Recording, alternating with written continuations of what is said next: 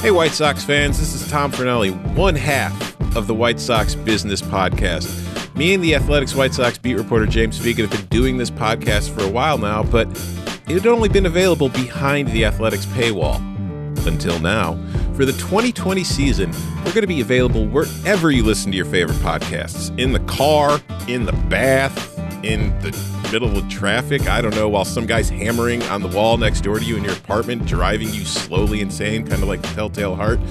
But it's it's a White Sox podcast that focuses on the White Sox with me being an idiot and James Fegan being the smart one who actually covers the team and knows what he talks about. It's for, you know, all kinds of White Sox fans. If you care about the White Sox, this is going to be the podcast for you. So you can catch us twice a week starting March 2nd, every Monday and Thursday, all season long.